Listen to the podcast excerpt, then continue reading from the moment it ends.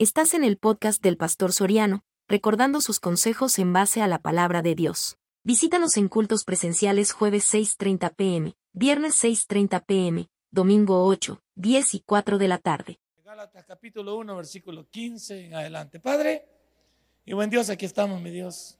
Aquí estamos para saber que tú tienes la última palabra en nuestra vida.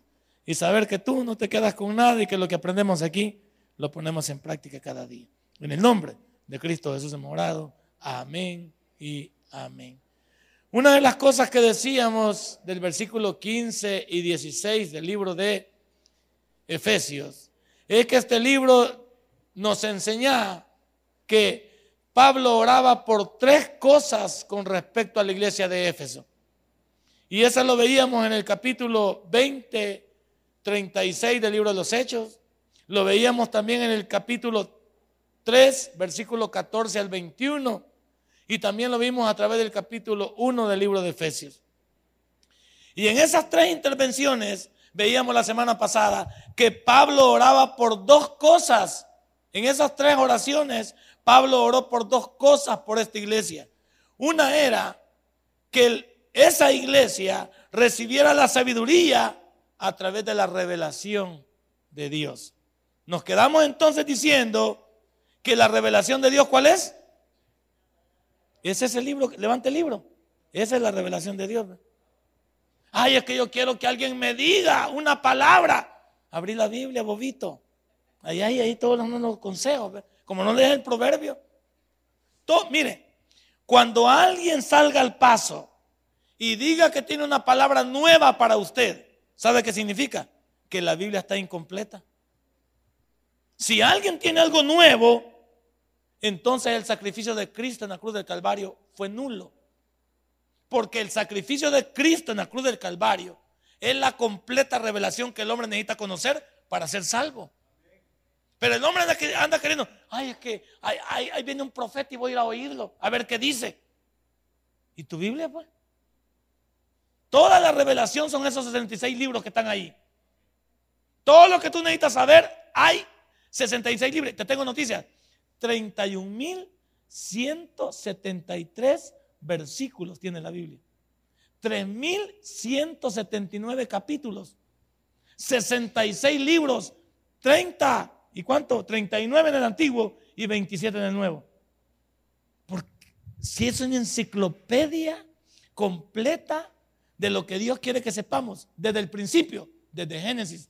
Por eso Génesis significa origen o principio. Y Apocalipsis significa final. Significa ya no hay para dónde.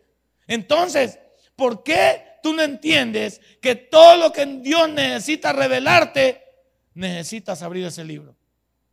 Pero ¿cuántos de ustedes lucho con ustedes para que lean su Biblia? Lee tu Biblia, lee tu proverbio, tu lectura bíblica sistemática. ¿Qué es sistema? ¿Qué es sistema? Orden. La Biblia hay que leerla desde Génesis 1.1 hasta Apocalipsis 22.21. Pero ¿cuántos de ustedes tienen 10 años, 20 años, 30 años de estar en el Evangelio y nunca han leído una vez de pasta a pasta la Biblia? Fíjese usted cómo es. Ah, pero no le digan los paquín de Memín. No le digan la comopolita. Ah, la gata salvaje. Yo soy tu dueña. Ah, esa no te la perdés. Y ves toda la serie del Doctor House y ves la ley del orden. ¿Has visto películas? ¿Qué película no has visto? La película nueva que sale. Star Wars, el hombre que sigue a toda esa serie. La ha visto toda la serie. Pero pregúntale de la Biblia. Pregúntale qué sabe el hombre. Pregúntale. ¿Cuánto sabemos mucho de este mundo? Pero sabemos muy poco. Hay algunos no sabemos ni para dónde vamos. Hay, hay personas que no sabemos qué hacemos en una iglesia. Hay personas que no sabemos por qué ofrendamos, por qué diezmamos. Hay personas que no sabemos por qué nos bautizamos. Hay personas que no sabemos por qué nos casamos. Hay personas que no sabemos por qué presentamos a un niño. Hay personas que no saben con respecto a su cuerpo todo lo que deben. Si leyéramos el libro de Levítico, supiéramos cómo tratar este cuerpo. Porque en Levítico están las leyes que regulan la vida diaria de un ser humano, como están las leyes ceremoniales, que son las leyes para acercarse a Dios, las leyes civiles de cómo respetar la ley para no meterse en problemas. Pero como no leemos, pero como no leemos, pero como no leemos, La completa revelación para tener una sabiduría la tengo en ese libro. ¿Por qué no soy sabio entonces? Así es, hay que decirlo con conciencia. No soy sabio, ¿por qué no leo el libro? Mi esposa me dice, mira, eh, esta Biblia está chula porque esta Biblia tiene sermones ya hechos. ¿Y de qué sirve que tenga los sermones hechos si no los has hecho vos? si no sabes ni de qué hablar. Yo te puedo poner un sermón, hablemos de la vida de la Biblia del predicador, va. La Biblia de la predicación tiene un montón de Biblia, pero si no sabes entrelazar lo, lo que dicen los versículos, es que esos, esos, esos sermones los escribió alguien. Y el que los escribió, Dios lo usó para escribirlos. ¿Por qué no te utiliza Dios para escribir los tuyos? Sino que algunos andamos bajando sermones del internet. ¿Por qué? La capacidad Dios te la ha dado. ¿Dónde está esa capacidad? En el libro. ¿De dónde saco yo todo lo del libro? Y yo tengo aquí sermones de sermones. Si te quieres, si te regalo esta Biblia, te compones y dice, qué montón de sermones, pero no los vas a entender si nunca has leído el libro. La completa revelación de lo que tú necesitas saber de Dios, de tu presente, pasado y futuro, está en ese libro. Todo, no hay, no hay nadie que te venga a dar garabato. No hay nadie que te venga a dar a tol con el dedo. No hay nadie que te venga a meter miedo si tú lees el libro. Ayer decía el pastor Junior, lo respeto mucho. Decía él que tiene miedo de leer el libro de Apocalipsis. Porque es un libro, pues sí, donde jale el dragón. Y usted asocia el, dragón con su suegra. No, no es su suegra el dragón. Ni el anticristo. Tampoco ahí. Ni las dos bestias. quizás una de las bestias es mi marido. No, no necesariamente. Pero como nosotros siempre andamos inventando, porque como no leemos, el libro de Apocalipsis no tiene ningún miedo. Para el que sabe lo que le espera en el futuro. Pero ¿por qué no leen muchos cristianos el Apocalipsis? porque no están seguros de su salvación. Y cuando se meten al libro de Apocalipsis ven un montón de cosas que salen espantados. Y dicen, no, que no es posible. Y es cierto. Los primeros tres capítulos habla de Jesús y todo lo que le... Y del 4 en adelante, o del 6 en adelante, hasta el 19, habla de la gran tribulación. De todo lo que esta humanidad va a pasar por haber rechazado a Jesús y no haberlo recibido en el corazón. Ya lo sabes tú. Con que algunos no saben nada del arrebatamiento. ¿Qué es el arrebatamiento? Es cuando Cristo viene por su iglesia. Ahora te voy a la pregunta. Si Cristo viene por su iglesia, ¿cómo debemos estar nosotros? Y algunos no estamos preparados. Si, yo, si usted supiese lo que es realmente el arrebatamiento, todos los días viviéramos pendientes de que Dios puede vivir en cualquier instante. Eso me evitaría irme para el motel, hacer negocios chuecos, andar con mi vida soberbia e ilógica, con mi boca como que es excusado. Me evitaría. ¿Por qué? Porque yo estoy pendiente que Dios viene en cualquier. La palabra arrebatamiento tiene que ver con inminencia o inminente. La palabra inminente es aquí y ahora. Puede suceder en el próximo segundo, en el próximo minuto, en la próxima hora. Pero yo debo de estar pero como no conozco yo, si, yo conociera el libro y la revelación, solo con la palabra arrebatamiento, que con ese comienzan todos los eventos del porvenir, porque el único evento que no tiene fecha es el arrebatamiento. Nadie sabe el día ni la hora en que el Hijo de Dios, ah, porque si nos dice a nosotros que Él viene el próximo 28 de febrero, venimos a poner la maca ahí el próximo 28 de febrero y traigo todas mis chivas para ponerme ahí. Ah, qué chivo, babo, porque el salvadoreño y toda la persona es abusiva. Pero como Dios nos, deja latente, que Él vendrá como, ¿como qué? Como ladrón en la noche. Usted dice, hoy se va a meter un mañoso y se queda esperándole y no viene. Y cuando mañana que se duerme, mañana llega el tamal. Mañana se mete. Es que así es. Lo que está diciendo es que Dios quiere venir en un momento cuando menos lo vamos a esperar. Pero como yo no conozco la revelación, y yo debería de saber, fíjese otra cosa, que después del arrebatamiento hay dos eventos aquí abajo, un evento aquí abajo dividido en dos y dos eventos en el cielo. ¿Cuáles dos eventos hay en el cielo? El tribunal de Cristo y la boda del Cordero. Ahora, ese evento en el cielo solo es para solo para creyentes. Entonces fíjese que usted, si supiera que en el tribunal de Cristo le van a valorar todo lo que usted hizo aquí en la tierra por Jesús. Y aquellos que nunca trabajaron, ay, es que a mí me da pena porque no me gusta meterme en esa iglesia para servir porque son chambrosos en acomodación. Sí, sí, sí, el chambre entretiene. No, a mí no me gusta también este, allí este, en el grupo de consejería, porque si arman unos chambres. Bueno, sí, la Lilian, ya sabemos que Lilian pasa por eso, pero no la Lilian, no la Lilian Solano. ¿Qué iglesia, pues? No, es que yo no me meto al grupo Sion porque en el grupo Sion ahí se la llevan de salsa también. Ese Daniel no deja cantar a nadie. Y según él tiene una gran voz, ah, ya, va usted con su crítica. Ahora, le voy una cosa. Si dejáramos todas esas payuncadas, si dejáramos todas esas cosas y nos pusiéramos a pensar que Dios en aquel día nos dirá, ¿qué hiciste por mí en la tierra? Y todo lo que yo hago por Cristo en la tierra lo hago después de haber recibido a Cristo como mi Salvador personal. Las cuentas de antes de venir a Cristo, esas ya fueron clavadas en la cruz de Calvario. Todos mis pecados. Pero la cuenta de cuando yo vine a Cristo y comencé a transitar por esta tierra, eso es en el tribunal de Cristo. Ahora te voy a preguntar a ti, si sabes la revelación de, de esto, ¿qué corona te va a tocar allá a ti? Algunos al puro aro les van a dar. Algunos al puro, ¿cómo se llama? El puro alambre. No van a tener corona. Algunos, una vez yo decía al pastor yo, que cuando van a repartir allá las cosas, llega usted bien fuerte. A mí me van a dar una mansión. Y nunca lo llamaban. Y ya cuando lo llaman, lo llaman allá por la casita en el fondo. Pero en el fondo del barranco. O sea, ya le toca a usted. Porque usted nunca hizo nada. ¿Cuántos vienen a la iglesia y no saben que después del arrebatamiento vamos a ser premiados? Pero algunos solo vamos a entrar de panzazo. Y no por estar timbones, sino porque solo venimos a la iglesia y nos sentamos. Y, yo no la amonesto para que usted sirva, es porque usted debería de servirle al Señor, con que le sirvió al mundo.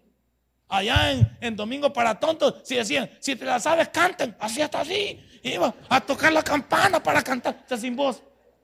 Lo mandaban a buscar el, tesoro escondido.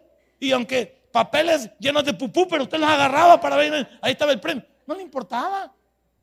Y cuando viene a la iglesia se hace el billete de a mil. Como que ya todo cambia. ¿Por qué si recibimos eh, y te ibas a subir al palo? ¿Cuántos nosotros queríamos subir al palo encebado y nunca lo logramos? Yo a la fiesta de la comunidad 22 de abril llegaba primero que los aparatos. Y me iba después de los aparatos. Porque todavía me quedaba allá con, en la fiesta de la 22 duraban, comenzaba a las 6 el baile y terminaba a las 12 de la noche. Y todos decíamos al final, otra, otra. ¿Ah? Iba a los carnavales aquí de la feria. Venía desde las 6 de la tarde hasta las 4 de la mañana. Venía toda esa fiesta. ¿Y cómo le servía al mundo? Y ahora vengo a la iglesia. No me gusta meterme con esos hermanos cuadrados. Y esos hermanos son hipócritas. Bien se le ve la cara de hipócrita. No le ves la cara a vos de hipócrita al hermano. No menciono nombres. No le ve la cara de hipócrita a vos al hermano. Ya no vamos a echar. Si supieses en la revelación que tienes en el libro que hay un tribunal de Cristo donde Dios te va a decir, ¿por qué fuiste aragancito en la tierra? ¿Cuántas almas ganaste para mi reino? ¿Cuántas veces te llamamos a pan y chocolate y no fuiste? ¿Cuántas libras de arroz llevaste a la iglesia? ¿Cuándo, ¿Cuándo fuiste a un enfermo y oraste por él? ¿Cuánto fuiste a visitar a un hermano que estaba enfermo? ¿Cuántas veces tú te quitaste algo para darle también al desprotegido? Tenía mucha ropa y la, ¿cuánto Hay muchos que... La revelación del libro. La revelación del libro. Y si supiésemos que mientras esos dos eventos del tribunal de Cristo y la boda del Cordero están para creyentes allá abajo, allá arriba, aquí abajo va a haber dolor y angustia. Personas que se han quedado por rechazar a Jesús como su Salvador personal. Si nosotros supiésemos qué es la tribulación, ¿qué haríamos, hermano? ¿Qué haríamos? Evangelizáramos. Le diríamos a la gente que es libre de eso. Pero como usted ya está bien arrecho aquí en la iglesia, ya está bien sentado con su gran timba aquí, no le importa que la gente esté yendo al infierno allá en la calle. Si usted supiese lo que es la tribulación, vaya, hay muchos que tenemos a papás, tíos, sobrinos, vecinos, amigos que dice usted que es su pana, que es mi, alero. Si supieras que tu alero se va a ir para el infierno, le hablaras del Señor. Dejaría de chabacanear con él. Pero sigamos adelante. Da que no conoces la revelación. Esa revelación, todo esto que te estoy hablando está en este libro. Pastor, yo no lo sabía. Hasta ahorita me voy dando cuenta. Si usted no me lo dice, pastor, qué equivocado estaba yo. Es que en la otra iglesia viera que ese pastor no enseña. Usted es el aragán, hombre. Lo mismo va a salir diciendo de mí aquí. Lo mismo va a salir diciendo de mí. No es que nadie se... ¿O usted cree que a mí me enseñaron todo? ¿Sabía usted que cada vez que leo la Biblia sigo aprendiendo? Cada vez que leo la Biblia encuentro algo nuevo. Porque la Biblia siempre trae cosas nuevas. Y por eso en esta iglesia, a todos los que se paran aquí les pedimos lo mismo, que se preparen. Yo cada vez los veo y me siento orgulloso de que lo que se está enseñando aquí, ellos lo están poniendo. Pero a mí me gusta, porque todos los que estamos poniendo aquí no están defraudando a Dios. Están entendiendo que deben de prepararse bien porque esta iglesia necesita un buen alimento. Esta iglesia ya no es tonta. Esta iglesia no es gente que nos venimos a sentar y le decimos, gloria a Dios, amén. No. ¿Cuántos dicen amén? Ah, usted dice amén y, no sabe ni de qué. Diga, deme un amén, hermano. ¿Amén de qué? Pregúnteme.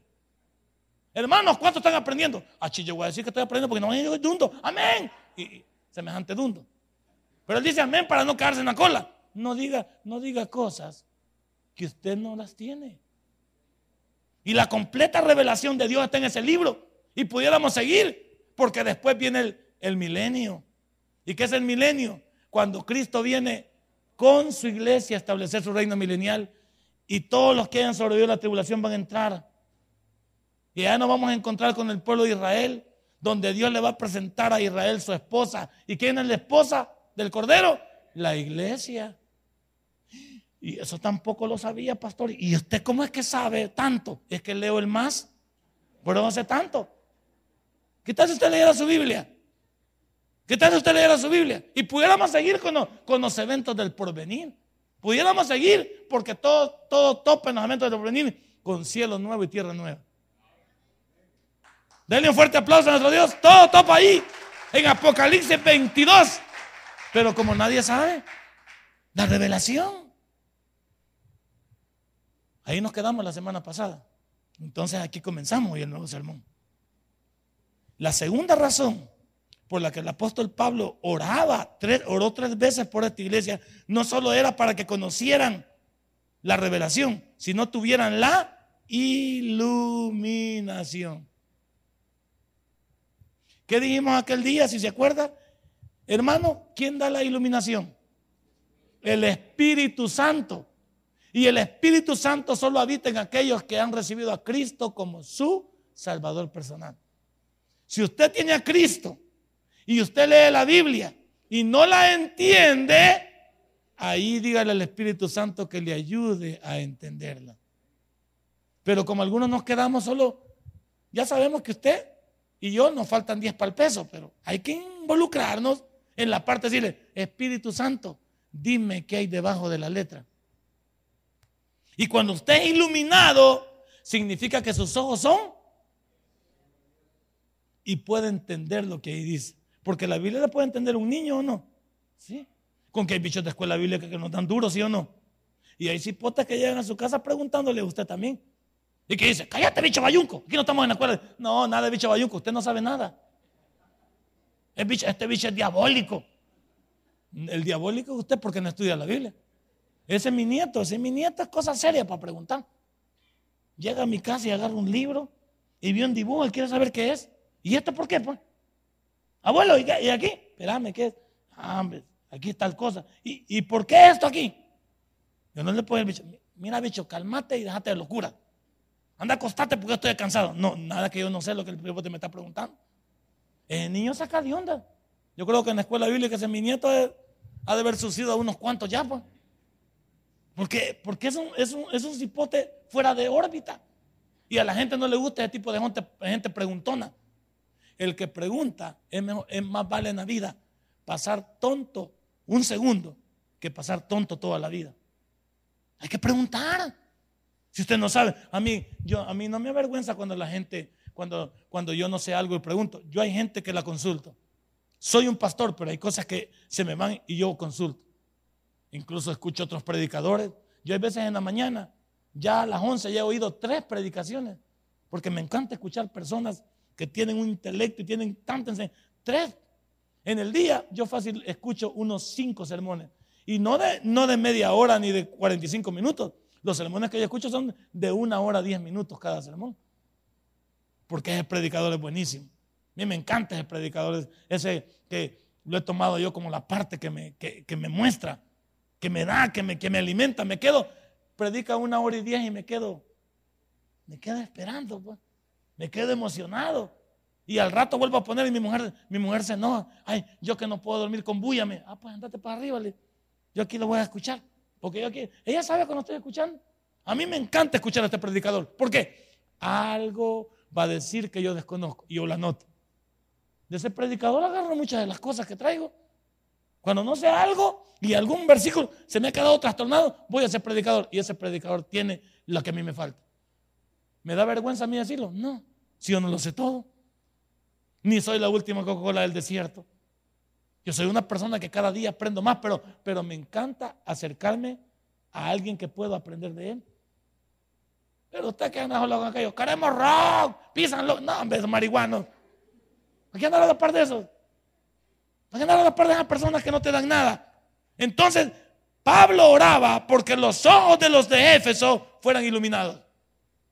Y yo oro por esta iglesia porque sus ojos sean abiertos para que nadie me les tome el pelo. Denle un fuerte aplauso entre Dios. Cuando esta iglesia de Ciudad Merliot tenga los ojos bien peladitos, nadie me les va a dar a todo con el dedo. Nadie tiene que venir aquí a, sentar precedente de que trae una cosa nueva. Que el día vino Tito Campos y lo dejó a pantalla, o no sé usted por qué tiene pena.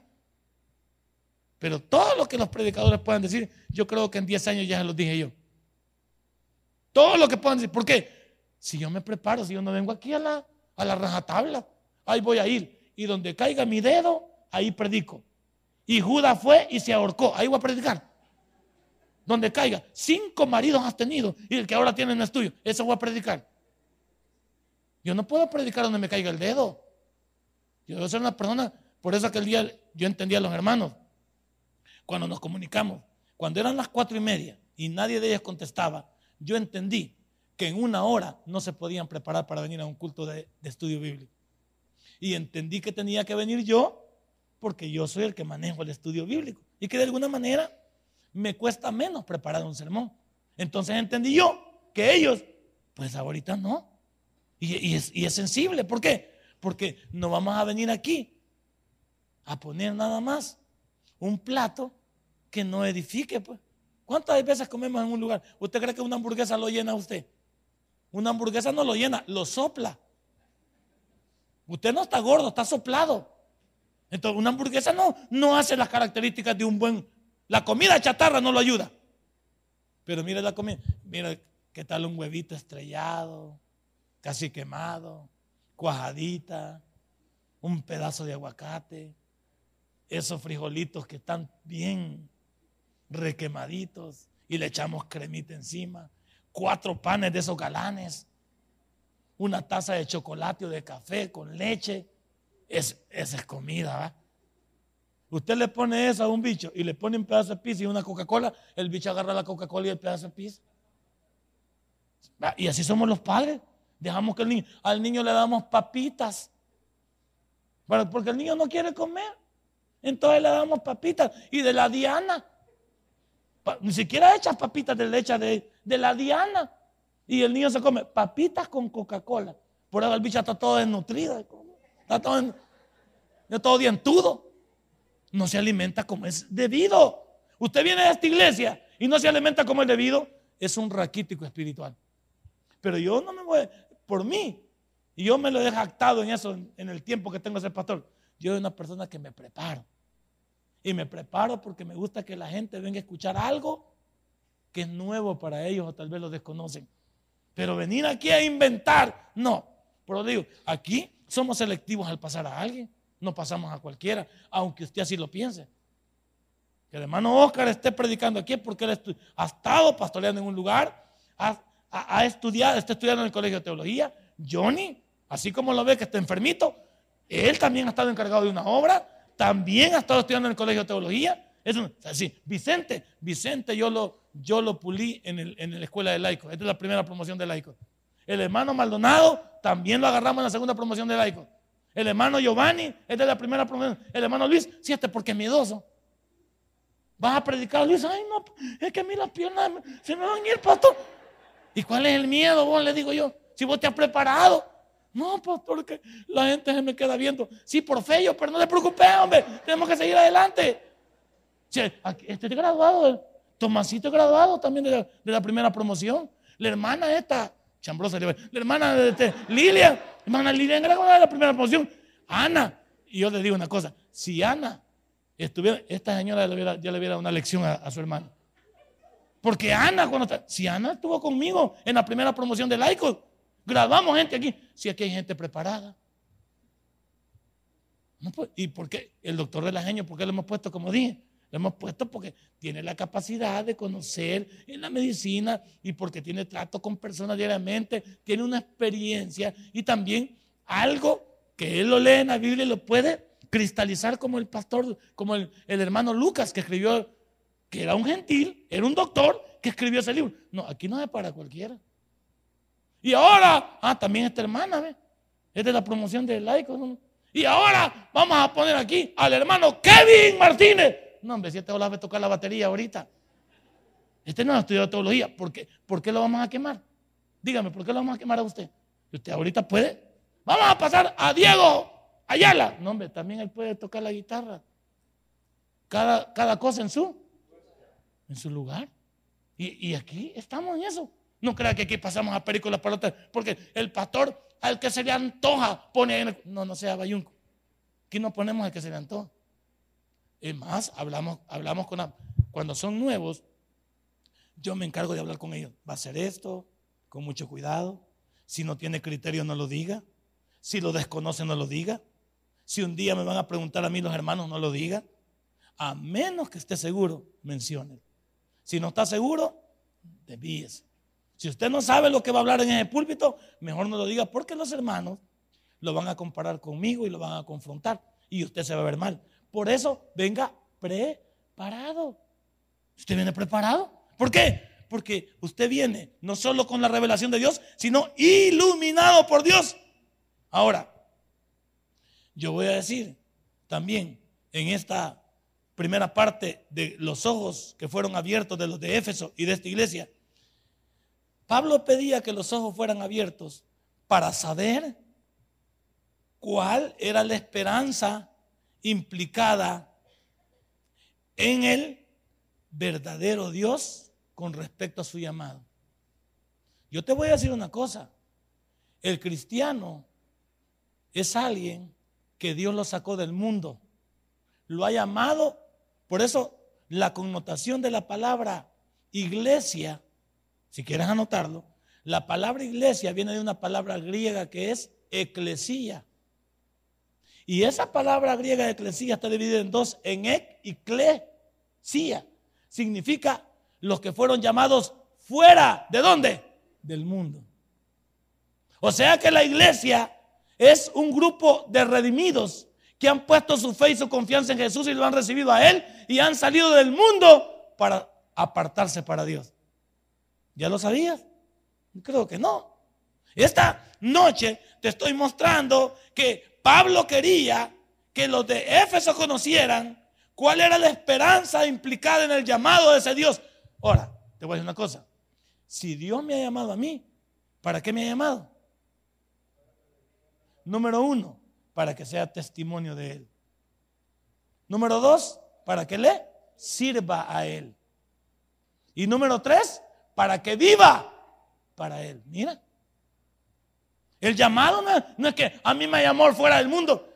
¿Y cuántos vienen a la iglesia y no son llamados? Porque no han abandonado el mundo.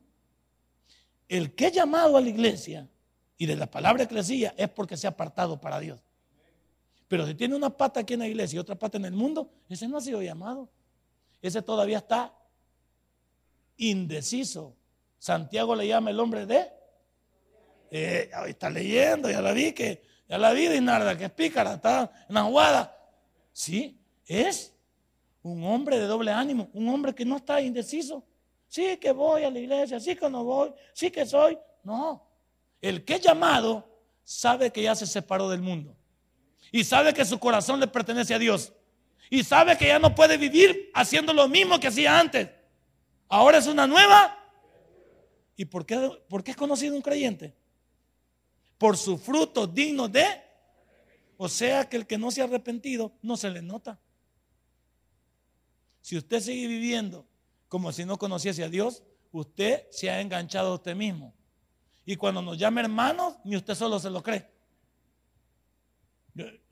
Yo, eh, voy a decir esto, me perdonan, pero yo, yo soy bayunco. Hay veces cuando uno aprende a conocer a las personas y alguien me dice hermano, a mí hasta me duele decirle hermano, Dios le bendiga, porque no me sale, pues. Yo no puedo ser hipócrita. Dios le bendiga, hermano, y diga, Hermano es aquel que hace la voluntad de nuestro Padre que está en los cielos. Pero vos, ¿quién sos?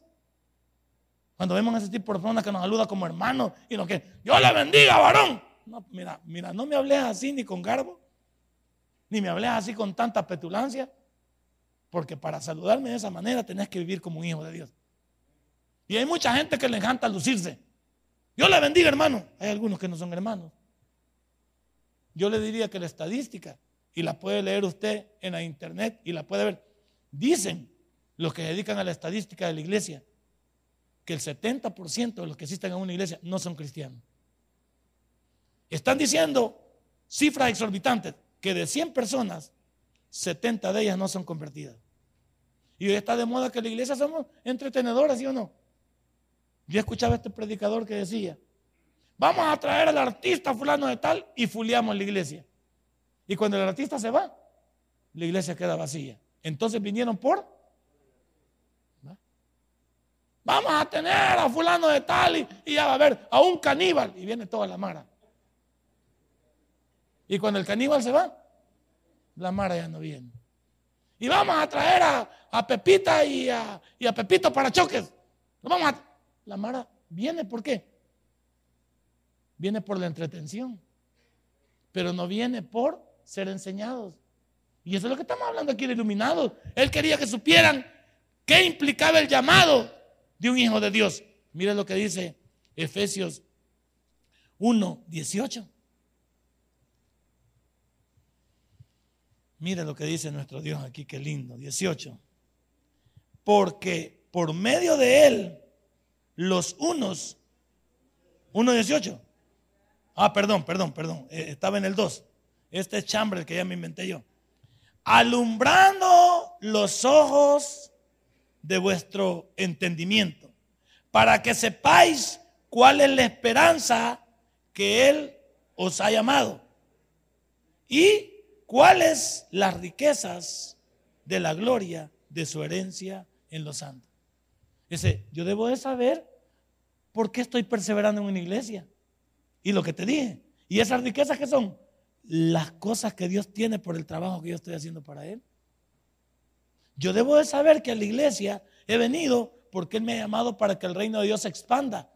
Y no nos ha dado, como algunos dicen, mire por favor, los domingos donde, donde los pastores, vaya a evangelizar hermano, hermanito, va a haber sorbete, dice, dice como se llama Maldonado. Después va a haber, va a haber una comilona aquí. Y vamos a rifar también una refrigeradora. Venga al departamento de evangelismo. Eso no es lo que dice Marcos 16, 15. ¿Qué dice Marcos? Ir. Es un imperativo. Dios nos está pidiendo por favor que vayas. Yo a mi hijo cuando, cuando lo manda a hacer un mandado le digo, por favor me vas a ir a traer esto. No le estoy pidiendo que me diga si puede o no puede. Yo le digo, me lo vas a ir a traer. ¿Y por qué no va usted? Porque no me da la gana, pero va a ir vos. No te estoy pidiendo de favor que, vaya, que vayas, te estoy pidiendo que me vayas a traer esto.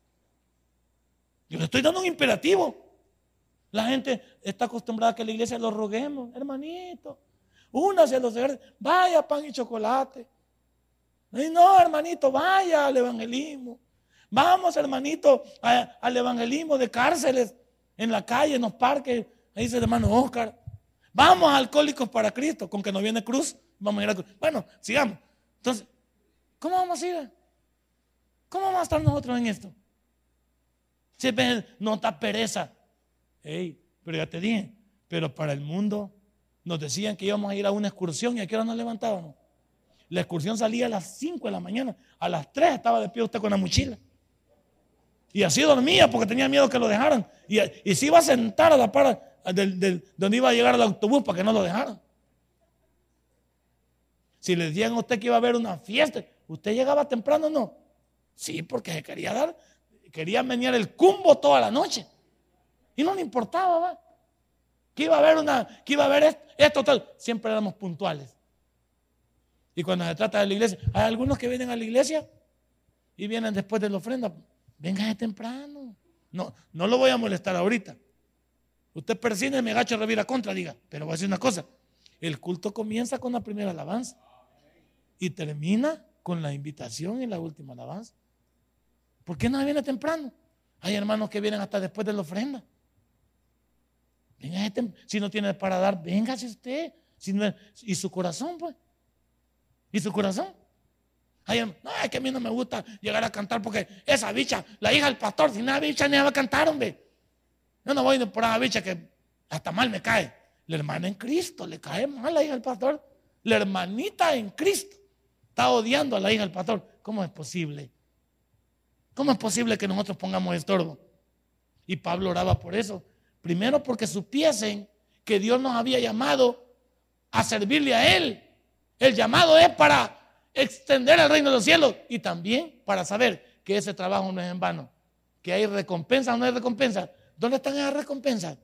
Si tú supieras la revelación de las recompensas de Dios en el tribunal de Cristo, tendrías que leer Primera de Corintios capítulo 3, versículo me parece 7 en adelante. Ven, vente, vente conmigo, vente conmigo. El pastor es chambroso. No, te voy a que no es chambroso. Si tú supieses, vaya, que, que estas cosas que estamos trabajando en el tribunal de Cristo las vamos a tener claras, va. Es del versículo 11, va. Si del 11 leamos. Dice, porque nadie puede poner otro fundamento que el que está puesto, el cual es Jesucristo. Y sobre este fundamento, dice, si alguno edificare oro, plata, piedras preciosas, madera, heno, hojarasca. La obra de cada uno se manifestará, porque el día lo declarará. Pues por el fuego será revelada, y la obra de cada, de cada uno, cual sea, el fuego la probará. Si permaneciere la obra de alguno sobre la que, sobre la que sobreedificó, recibirá o sea que las, que van a sostener el fuego son las piedras preciosas, el oro y la plata. Y, los metales esos en nuestros días son los que resisten al oro. Ah, perdón, resisten el fuego. Las demás, el heno, la madera y los jaracas, esas se chamuscan. Hay ministerios que solo son llamará de Tusa. Y ahí somos algunos cristianos. Llamará de Tusa. ¿Por qué no siembras en lo que va a ser probado por el fuego? Ahí está la recompensa para el tribunal de Cristo. Si supieras la revelación, trabajarías tú por esto. Porque crees que yo hago este trabajo. Yo podía estar ahorita en mi quimioterapia dormido, acostado. Pastor, acuéstese que descanse. No, hombre, ahí voy a descansar en el sarcófago cuando me muera. Ahí no me voy a levantar ya. Pero si puedo estar aquí, a, mí me, a mí me encanta hacer lo que hago. Yo no estoy aquí por servicio ni porque tú me digas, por decir el pastor. No, hombre, olvídate de eso. Yo sé en quién he creído y a quién le sirve, no te preocupes. Dale un fuerte aplauso. No. Entonces, ¿qué estamos diciendo? Si supieras que hay en esa implicación del llamado de Dios cuando tus ojos son iluminados. Número dos, saber cuál es la riqueza de la iglesia de Dios en los santos. ¿Quiénes son los santos? Los santos no son San Martín de Porres, Santa Carlota, Santa Dinarda, esas déjalas aparte. Los santos somos tú y yo, porque la palabra santidad significa apartado para Dios.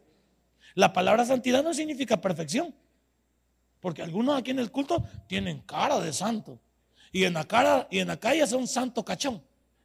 ¿De qué sirve que tenga cara de santo aquí? si en la calle es el vivo diablo? Todos somos santos porque la palabra santo no es perfección. La palabra santo es apartado para Dios. Y eso tú lo designas. Entonces, si aquí está hablando de lo que significa, en segundo lugar, cuál es la riqueza de la gloria de Dios en los santos, ahí está en el mismo versículo número 18, en la, en la parte que dice, ¿ya la leíste en el 18?